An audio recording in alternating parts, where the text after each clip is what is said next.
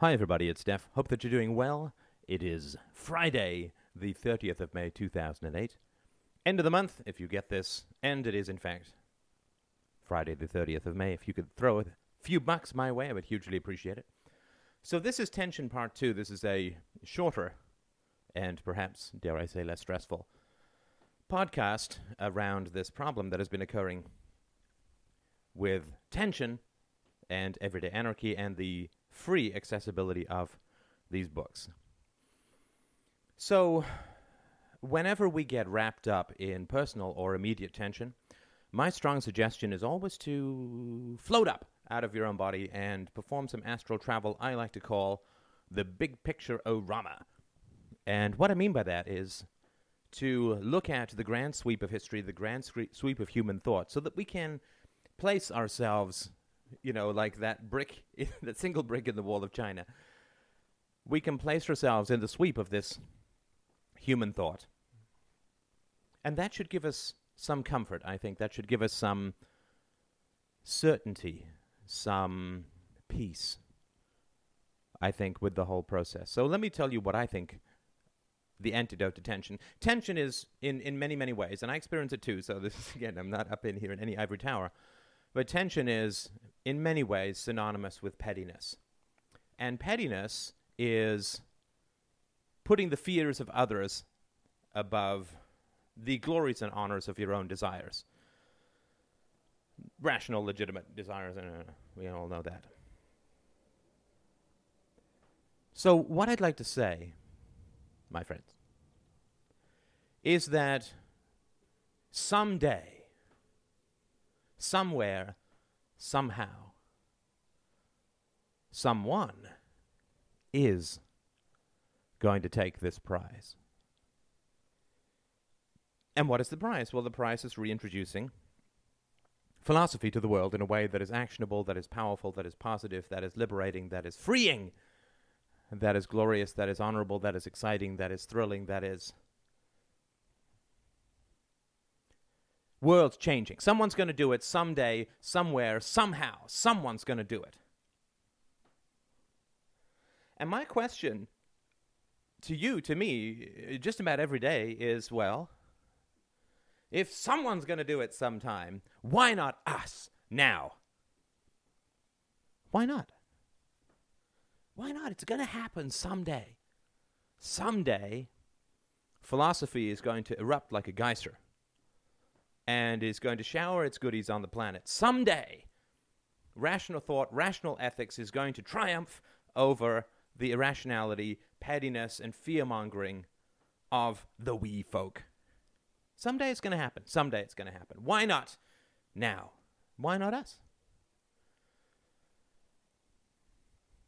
So, you know, I was thinking of that Prince song. So, when you call up that shrink in Beverly Hills, you know, doctor, everything's going to be all right. So when you look at communicating everyday anarchy, communicating philosophy, communicating Freedomain Radio, communicating your thoughts, however you're going to do it, communicating that which you are passionate about to those around you. When you consider that and you feel fear and you feel tension, your sphincter doth clench, yea, turning your tidy whities into a kind of philosophical diamond. When you fear all of that, as we all do, as, and we all understand that. Just remember that the glory is going to go to someone. The glory of re- reawakening philosophy in a personal sense is going to go to someone. Someone gets that medal, so to speak. Someone is going to get that glory and why not be part of that number? I mean, if you drop the baton, if you don't communicate about philosophy to people with joy, with enthusiasm, with excitement, with passion, out of a love for people, and, and, and that is the challenge, right? I mean, that is the real challenge with this kind of stuff. Is that, well, obviously we know people treat philosophers somewhat akin to mentally retarded and rabid dogs. And finding the love to communicate to people out of love, when they're being offensive is understandable. But I just view it like when people get mad in this kind of way, it's just like a child having a temper tantrum in a store. I don't see an adult. I see a two year old or a three year old with their face screwed up and beet red and stomping their little feet. And this doesn't mean that it's condescending. I'm going to treat them as lesser. A guy came into the chat room last night. This is going out in the newsletter today. He came into the chat room last night saying, "Oh, Steph's ideas are ridiculous. You, you have to dissociate from all statists. Have to defoo from everyone." And he buys his grocery from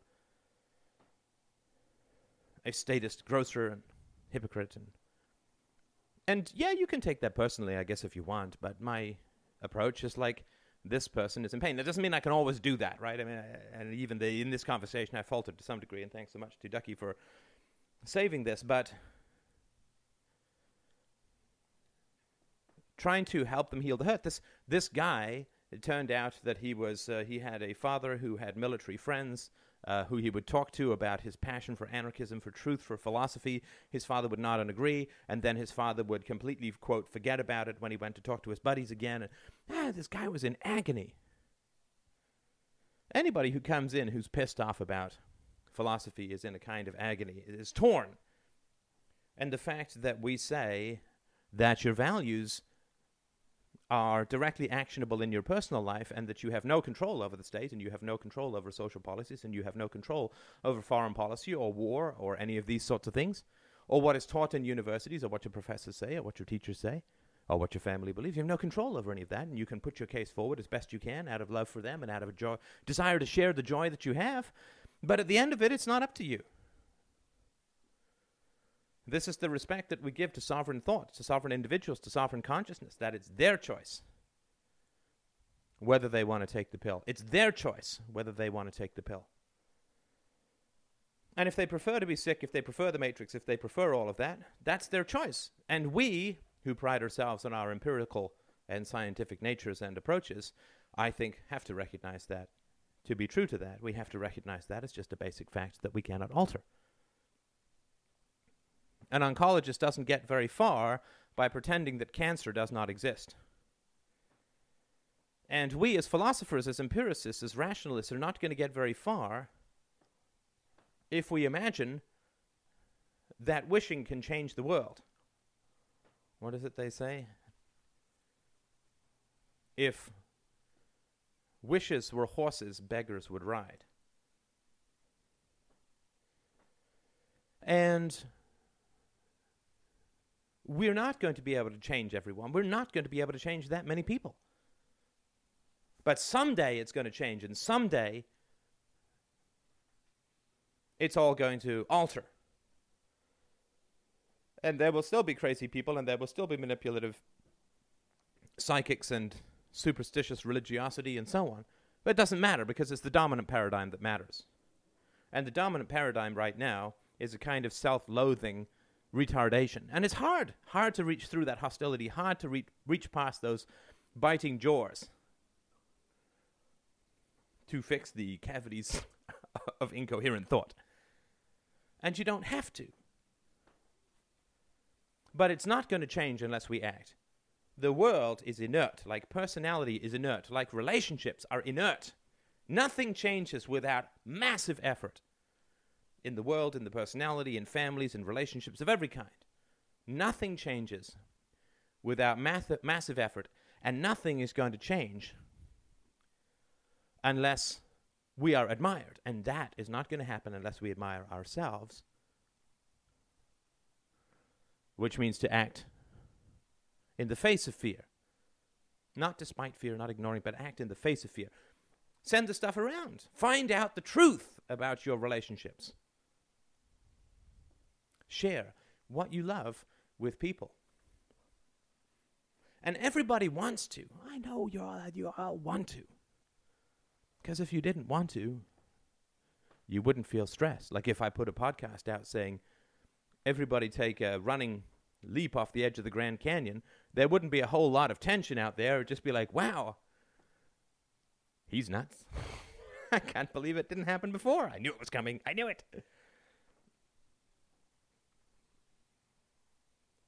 But there'd be no tension if I suggested doing things that people didn't want. The tension, the fear, is directly proportional to the desire for heroism, for bravery, for courage, for world changing actions. World changing actions. To be at the beginning of this, because this multiplies in a way that has never been possible before. This multiplies. This is instantly accessible books, audiobooks, podcasts, videos, whatever you want to call it, the, the board, your emails, whatever. Stuff you write, immediately multipliable around the world. We've never had a better chance to use this incredible power of replication, which is only a few years old. We've never had a chance. And if we don't do it, who's going to do it? I mean, don't think the Christians aren't interested. Don't think the statists aren't interested. Don't think the politicians aren't interested in working through it.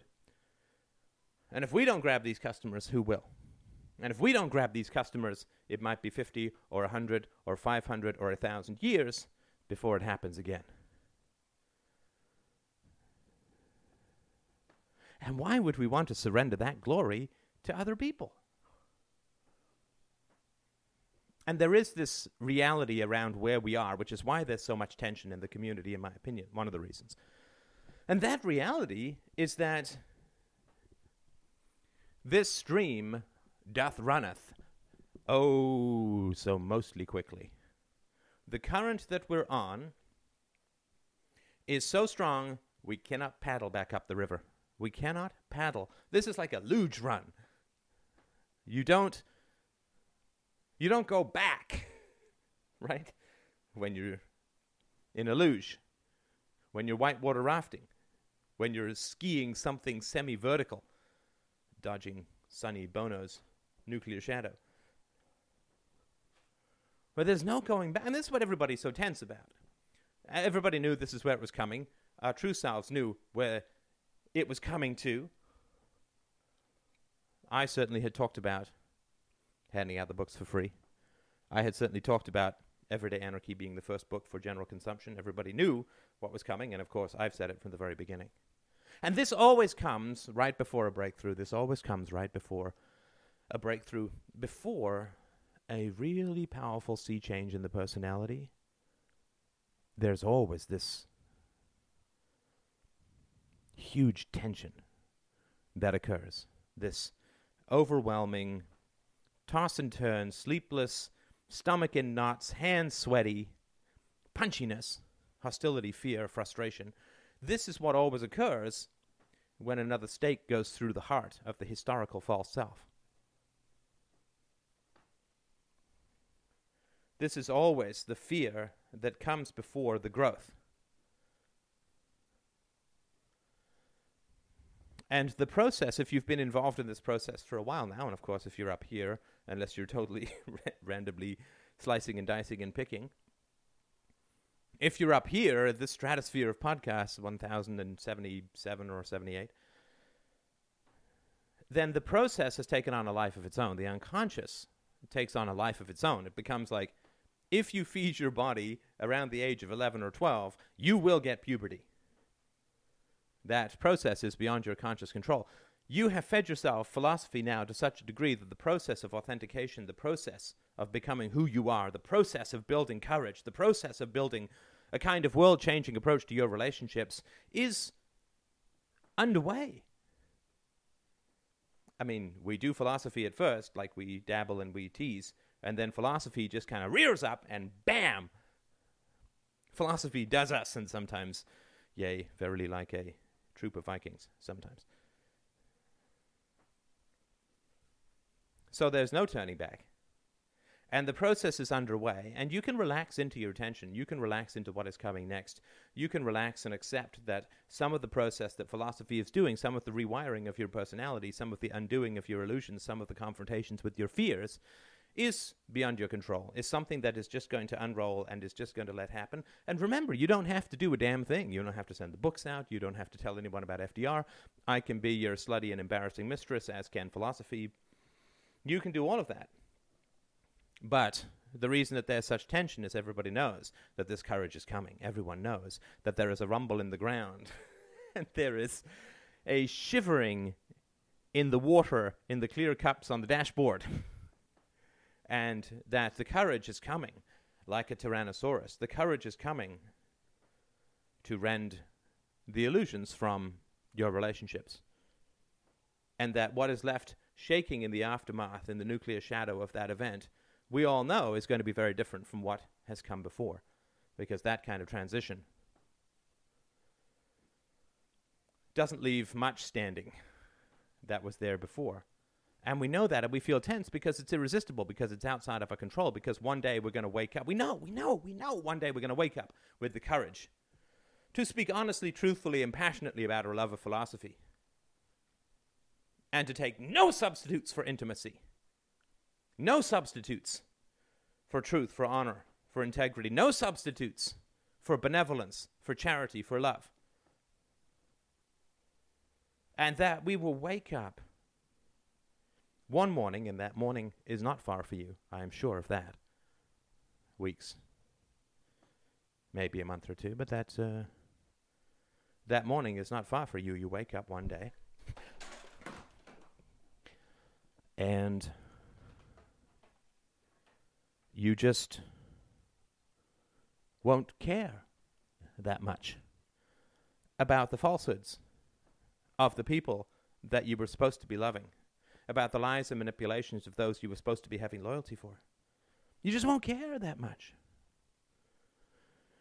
You will reach the nirvana of wisdom,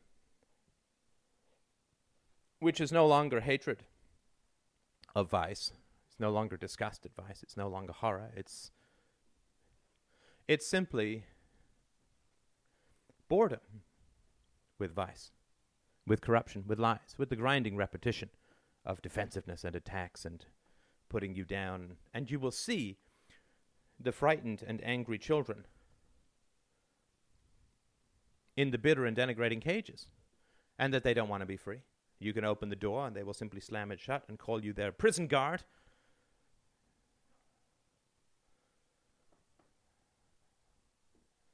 And you will give them wings and they will chew them off and scream that you have denied them flight. And all these defenses that everybody has against the truth will just be so grindingly boring and repetitive that the true nature of courage will become clear. That the true nature of courage is to elevate yourself above pettiness to the point where pettiness just seems utterly untempting, boring, pointless, futile. And that it comes from an acceptance of mortality and a desire, I think, to take your place in the pantheon of heroes of the heroes of truth, of those who have moved the unwilling race forward despite endless attacks and calumnies and put downs and but all of that stuff is just so little. It's just so little. It's so tiny. It's so fearful. And it's so boring. It's so boring after a while, it's exactly like watching the same show over and over and over and over and over and over again. In a room that is steadily darkening when you're not even allowed to shift on the couch. At some point, you're simply going to be so screaming with understimulation that you will do anything to change. And it's getting the repetition that the future will be the same as the past that gives us courage recognizing that those who have denied the truth we have spoken for months or years will continue in the future to deny the truth that is spoken, and not because they can find a better truth and not because they can disprove that truth, but just because they're frightened of what the truth means to them, that they will then have to speak the truth. But if you're afraid to speak the truth to them because they're afraid of having to speak the truth to others, then the only thing that you can do is lead by example and show that you're not afraid of being attacked for the truth, of being rejected for the truth, of being ostracized and put down for the truth. That's the only way that you can get the message across. The only way that we can. What's the phrase? The only way that we can light up others with courage is to be a beacon of courage ourselves, and that fundamentally has to do with recognizing that fear is ultimately just so boring. It's just so boring. It's like it's like doing grade 2 over and over again. Yeah, I guess you start to feel competent, but man, oh man, is there ever no progress and just an endless repetition. And you start to see people as knee jerk reaction machines. It's stimulus response, it's input, it's output. Truth, attack, truth, attack, truth, attack, truth, attack. That there's no souls there, there's machines of petty put downs, fear, manipulation. They're unarmed turrets, they're landmines. Attack without thought, out of fear. And if you finally get through to that place where you're completely bored of this kind of repetition, and once you get that it's simply going to be the same over and over again, it's not going to change. Not going to change. Once you get completely bored of this repetition and you disengage from the people who are like that, then what happens is, of course, some people will become bored with their own repetition and will yearn for something to change. There's a huge amount of discomfort that needs to be evoked in people. Not created, just evoked in people. Ah, nobody's proud of being a knee jerk attack machine. Nobody's proud of being a dumbass stimulus response, flick the nerve ending, the leg comes up kind of human being. And if you recognize and experience the grinding and dull repetition of all that kind of crap, then there's a possibility, there's a little possibility that they will also recognize how boring and repetitive it, it is how boring and how repetitive it is. And how there's not an intervening thought and there's not an intervening consideration and there's not any kind of conscious intervention in the stimulus response. You bring the truth, they attack it. You're passionate, they're mad at your passion. You're happy, they're irritable. You propose something, they pull it down. As long as you continue to participate in that utterly boring, predictable, and empty ritual set of rituals, as long as you continue to participate in that and be afraid of it, then you're simply helping to enslave them, right? If you want to help somebody to get over their temper, or at least give them that chance. What what do you do? Well, of course, what you fundamentally do is remain profoundly unimpressed by the fact that they're angry. Because it's boring. It's just silly. You know, it's that thing, it's like, hey, you know, I don't know why you would think this kind of silliness would work with me. Save it for somebody who doesn't have a sense what who they are and what they're about.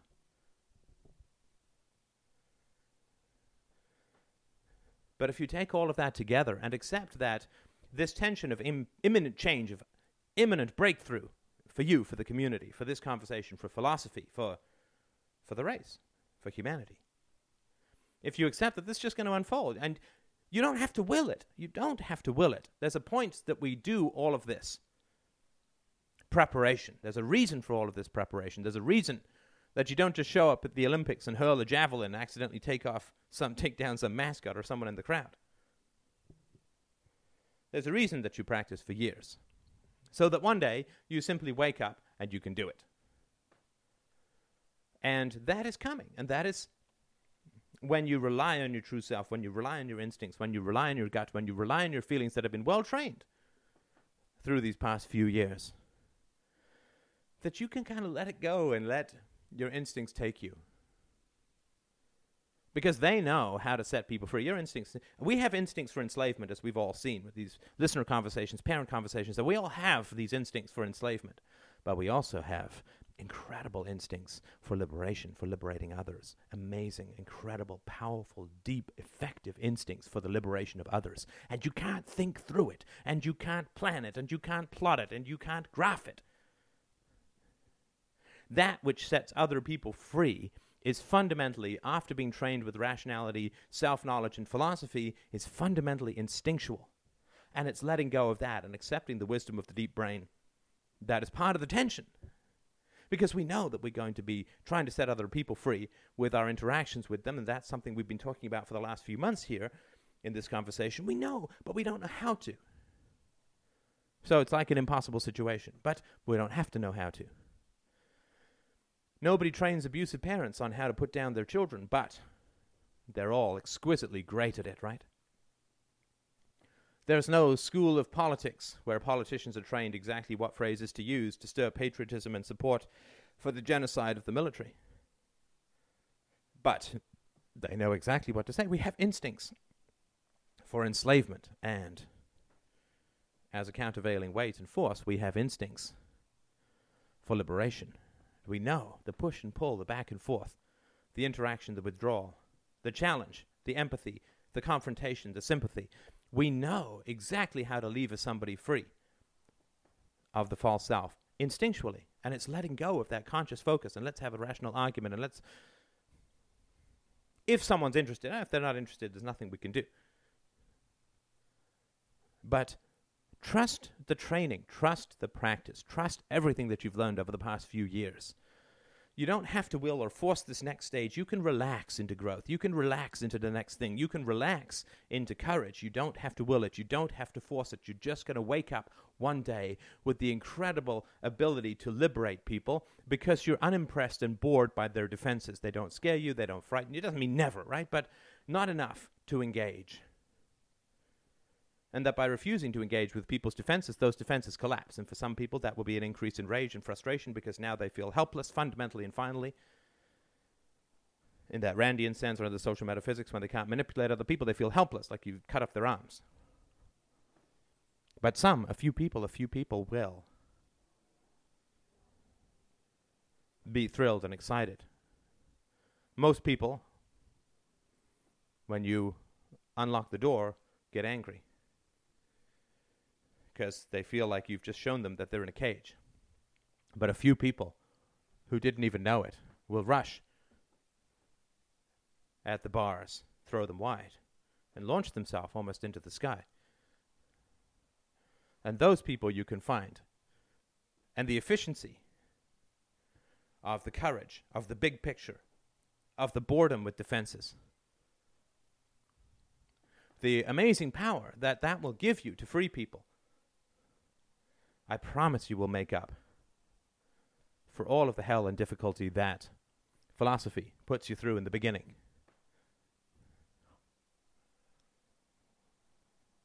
Because it's an Olympics where the gold is eternal. You don't win it and then go home. It's an Olympics where the gold is eternal.